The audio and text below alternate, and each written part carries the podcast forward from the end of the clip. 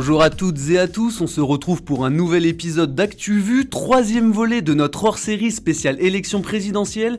Et aujourd'hui on attaque un gros morceau, l'éducation, entre Éric Zemmour qui souhaite un retour à l'école traditionnelle de la République ou Anne Hidalgo qui veut réduire les classes à 18 élèves, le débat fait rage et il y a beaucoup à dire.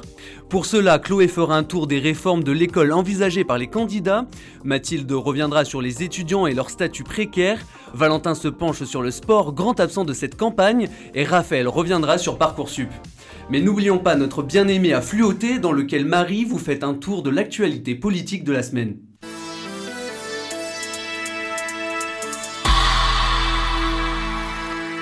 Emmanuel Macron a présenté un programme jeudi dernier le 17 mars. À droite, on parle d'un vol d'idées ou d'une pâle copie. À gauche, on dénonce un programme antipopulaire. Des exemples à retenir, il veut réinstaurer le conseil territorial, le nouvel élu local, relancer le débat sur l'indépendance de la Corse, une prime pour adapter les logements des seniors ou encore 15 milliards de baisse d'impôts. Et puis les réformes qui font ou vont faire beaucoup parler, la retraite à 65 ans, un revenu d'activité qui remplacerait le RSA, la suppression de la redevance audiovisuelle ou le soutien sans faille aux nucléaire. Estimation des coûts 50 milliards d'euros par an. Depuis le 18 mars, les membres du gouvernement sont entrés dans la période dite de réserve. Selon le secrétariat général du gouvernement, ils doivent éviter un maximum de déplacements pour ne pas interférer dans la campagne présidentielle. Ils ne doivent pas non plus intervenir dans la campagne ni apporter un soutien à un candidat lorsqu'il s'exprime officiellement.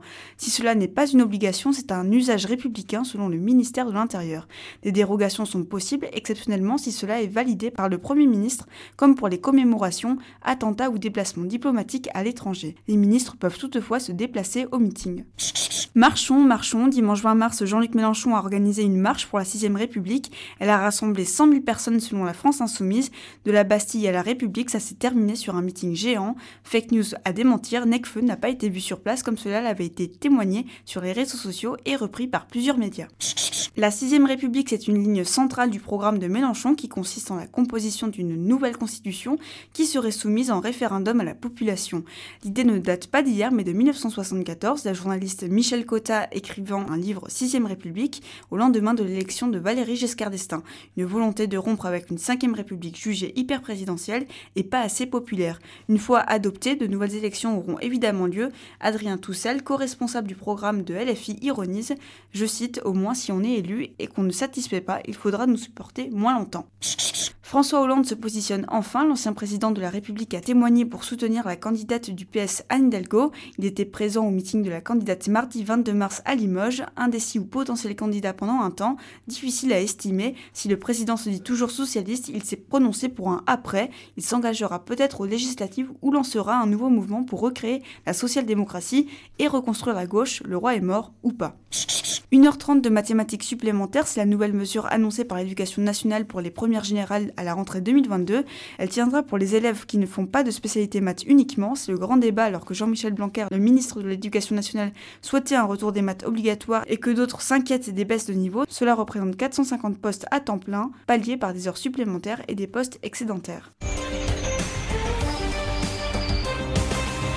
Qui dit éducation dit école, ce thème est d'ailleurs très implanté dans la campagne présidentielle. Chloé, tu as épluché pour nous les programmes des candidats à la recherche de leurs propositions pour réformer l'école. Au niveau du programme scolaire, les mathématiques ont la cote. Emmanuel Macron, comme Valérie Pécresse, souhaite davantage de cours de cette discipline. Pour Dalal Amdani, professeur de mathématiques au collège de Pêche-Beaunieu, c'est une bonne idée pour réduire les disparités en mathématiques qui apparaissent au collège, mais pour elle, le problème vient de plus loin. Euh, je pense que c'est des heures qu'il faudrait surtout mettre sur les petites classes, donc euh, c'est-à-dire euh, en maternelle et en école élémentaire. Euh, voire au début du collège également. À noter que l'actuel chef d'État souhaite le retour des mathématiques dans le tronc commun au lycée et au bac. Surprenant quand on se souvient que c'est sous son mandat que cette réforme a eu lieu. Le président promet aussi 30 minutes de sport par jour dès la rentrée 2022 pour les primaires. Éric Zemmour, lui, veut mettre la lecture, l'écriture et le calcul au centre de l'éducation. Pour mesurer et valider ses acquis, il souhaite mettre en place un certificat d'études à la fin du primaire, des volontés communes à droite, puisque la candidate des Républicains veut instaurer deux heures de plus de français par semaine, un examen à l'entrée au collège destiné à créer des classes de niveau. Les enseignants ont fait du bruit dernièrement, notamment au niveau de leur salaire et surtout face à l'inflation galopante qui les inquiète en ce moment. Comment ont réagi les candidats?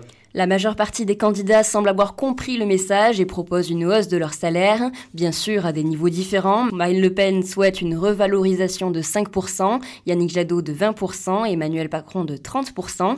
Jean Lassalle, lui, fait dans le concret et promet un salaire qui débuterait à 2400 euros contre 1500 aujourd'hui. Le salaire d'une part et le recrutement de nouveaux enseignants. 10 000 pour Pécresse, 65 000 pour Jadot, 90 000 pour Roussel, 160 000 pour Mélenchon, de véritables enchères. À chaque candidat son nombre de nouveaux enseignants recrutés, une profession qui souffre d'un manque d'attractivité, manque de perspectives professionnelles, de considérations financières et sociales.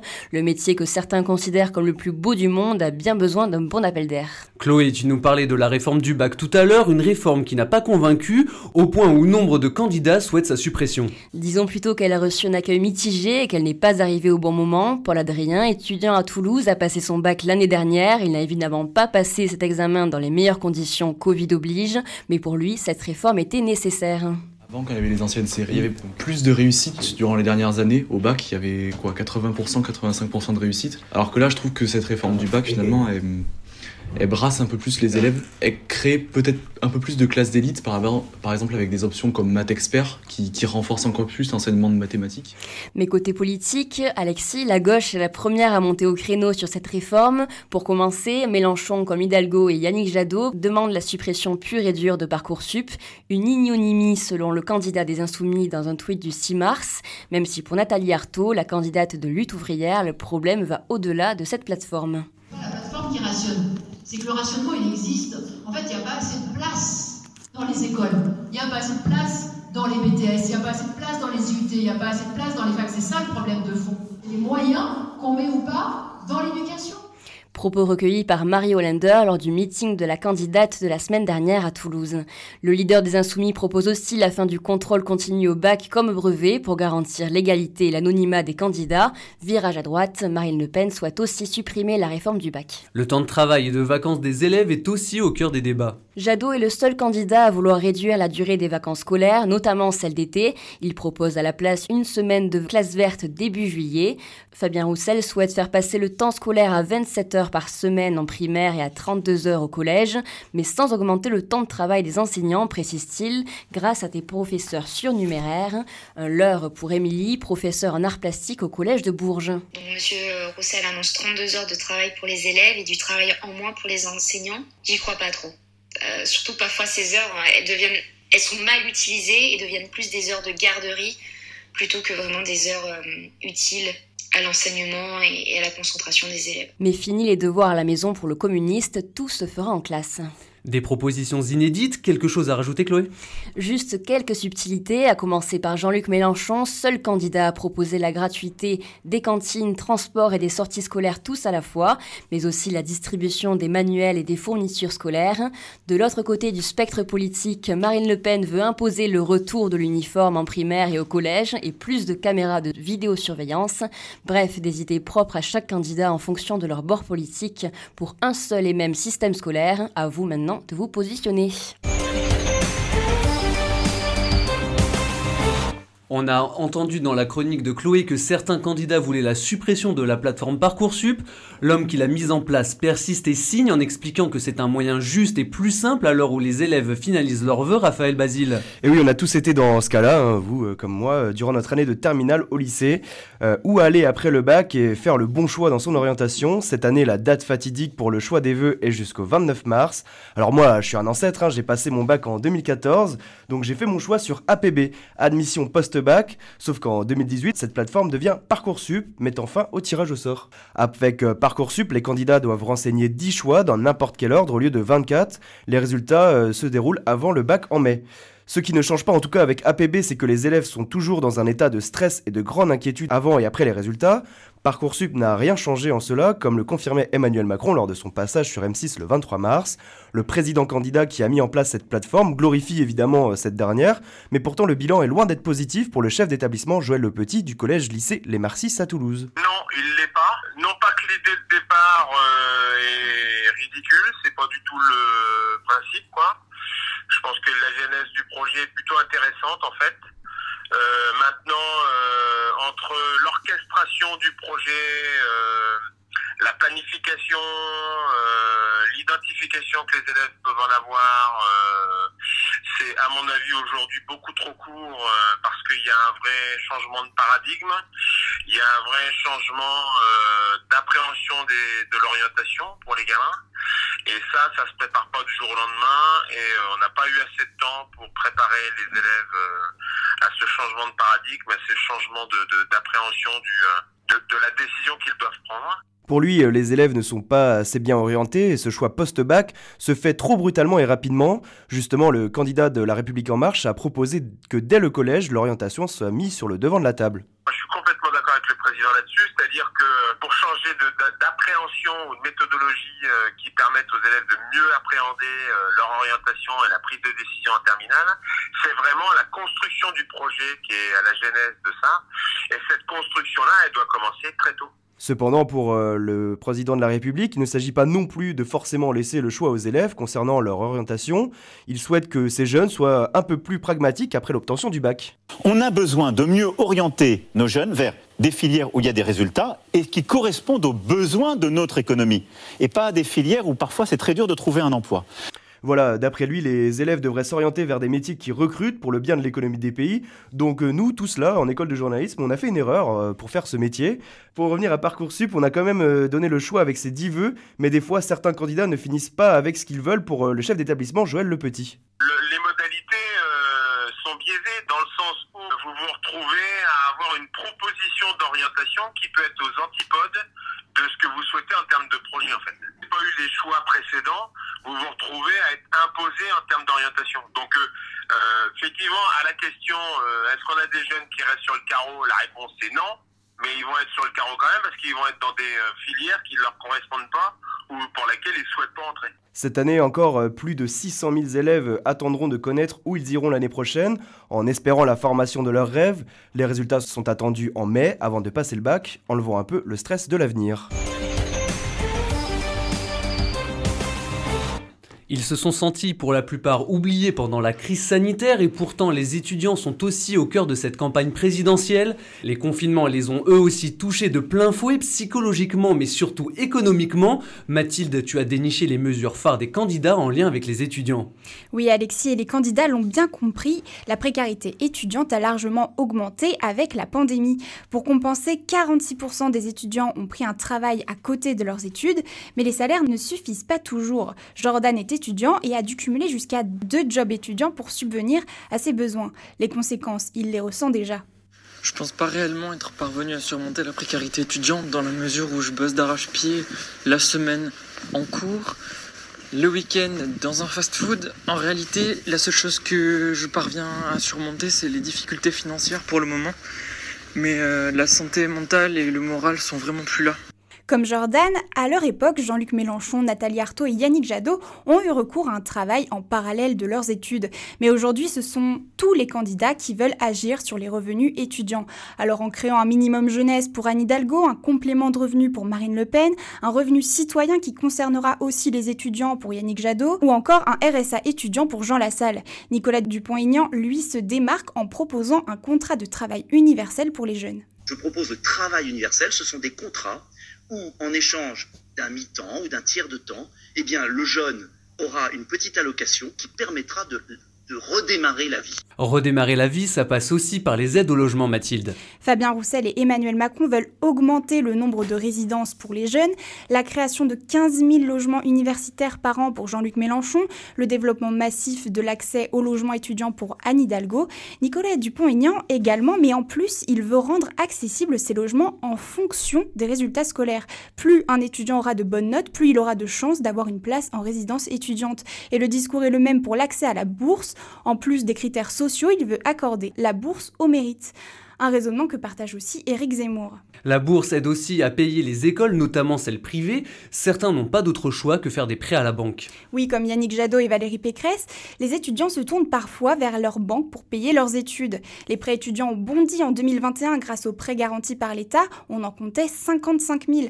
À titre de comparaison, en 2020, il n'y en avait que 7 500. La différence est flagrante. Jean Lassalle propose 20 000 prêts à taux zéro garantis par l'État en plus. Valérie Pécresse, elle, innove et propose une banque nationale des jeunes elle permettra de financer les projets d'études, les projets de formation, éventuellement des projets de création d'entreprise. Et euh, elle aura un intérêt, c'est que on ne remboursera les prêts que si on gagne un certain niveau de salaire. Ça veut dire que ça permet des remboursements différés. Et au niveau des écoles et des universités, que proposent concrètement les candidats Mathilde? Quatre nouvelles universités dans les cinq prochaines années pour Fabien Roussel. Yannick Jadot propose, je cite, d'ouvrir une centaine de milliers de places supplémentaires dans les facs. Quant à leur prix, Anne Hidalgo veut la gratuité des universités, comme Nicolas Dupont-Aignan, mais lui veut en plus la gratuité de tous les concours de l'enseignement supérieur et d'accès aux grandes écoles. Et au niveau des transports qui font aussi partie du budget des étudiants, qu'en est-il? La plupart des candidats optent pour la gratuité des transports pour les jeunes de 18 à 25 ans et pendant les heures creuses pour Marine Le Pen, des tarifs préférentiels ou la gratuité pour les étudiants dans le programme de Jean Lassalle. Fabien Roussel, lui, propose même la gratuité du permis de conduire pour les moins de 25 ans. C'est un peu la mode des grands euros pour les candidats à l'élection présidentielle ces derniers temps face au MEDEF à la Fédération nationale des chasseurs. La semaine dernière, ils avaient rendez-vous devant le comité national olympique du sport français pour développer leurs idées sur le sport en France. Un flop, il n'y avait que trois candidats sur les 12, le sport le grand absent de la campagne présidentielle, Valentin Larquier? Bah oui, je vous mets au défi de me citer un débat, une interview, un meeting, un discours où l'un des candidats à l'élection a développé son programme sur le sport. Déjà, comme tu le dis Alexis, il aurait fallu qu'il soit présent au grand oral du CNOSF. Seuls Yannick Jadot, Fabien Roussel et Annie Hidalgo ont fait le déplacement. Pourtant, le sport en France, c'est 330 000 emplois, 18 millions de licenciés et des millions d'écoliers, de collégiens, de lycéens concernés, des Jeux Olympiques en 2024, des championnats du monde de ski ou une Coupe du monde de rugby en 2023 et bien sûr, on l'entend souvent, des félicitations à l'appel de la part de tous les candidats lorsqu'un Français ou une Française gagne une médaille olympique ou que les Bleus remportent un match du tournoi destination contre l'Angleterre. C'est quoi le problème?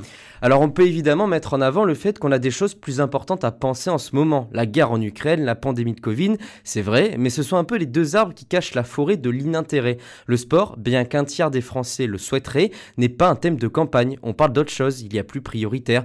Mais c'est bien pour la com par contre, on se souvient de ces images de Zemmour jouant au tennis ou célébrant un essai des Bleus ou d'Emmanuel Macron tapant dans le ballon pour le Variété Club de France. Malgré tout, certains candidats ont pensé au rapport entre le sport et l'éducation par exemple Oui, ça existe. Valérie Pécresse, d'une manière générale, elle dédie une partie à part entière euh, pour le sport dans la présentation de son programme. Elle est un peu la seule. Jean-Luc Mélenchon, lui, il veut rendre le sport accessible. Il souhaite créer une association sportive dans tous les établissements scolaires du premier degré. Un peu comme Fabien Roussel qui veut renforcer le sport scolaire, le PS et le sport universitaire. Yannick Jadot, de son côté, propose de passer à une heure d'activité sportive par jour pour chaque enfant, un peu ce que voulait faire Emmanuel Macron, comme euh, l'a dit Chloé euh, dans sa chronique. Le candidat communiste, il veut tripler le budget alloué au sport. Il est actuellement d'un milliard d'euros, il veut passer à 3. Et on peut dire que tous les candidats sont un peu d'accord là-dessus, renforcer le budget et la place du ministère. N'oublions pas que c'est Emmanuel Macron qui a réduit la puissance de ce ministère des Sports sous son quinquennat en le plaçant sous l'égide de celui de l'éducation.